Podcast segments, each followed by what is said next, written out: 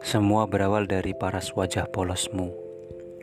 Saat itu, kita masih sangat-sangat kecil dan lugu. Andaikan dulu aku berpikir di sekitarku, mungkin aku malu dengan nyamuk yang mengganggu kita. Namun, tetap saja kita merasa nyaman-nyaman saja. Waktu itu adalah waktu yang berharga bagiku. Itu mengapa aku menuliskannya, karena aku tidak ingin melewati cerita-cerita kecil bersamamu. Selain itu, manusia adalah makhluk pelupa. Karena itu, alasanku menulis semua tentang kita. Tetapi semua berubah karena tuntutan ilmu, jarak,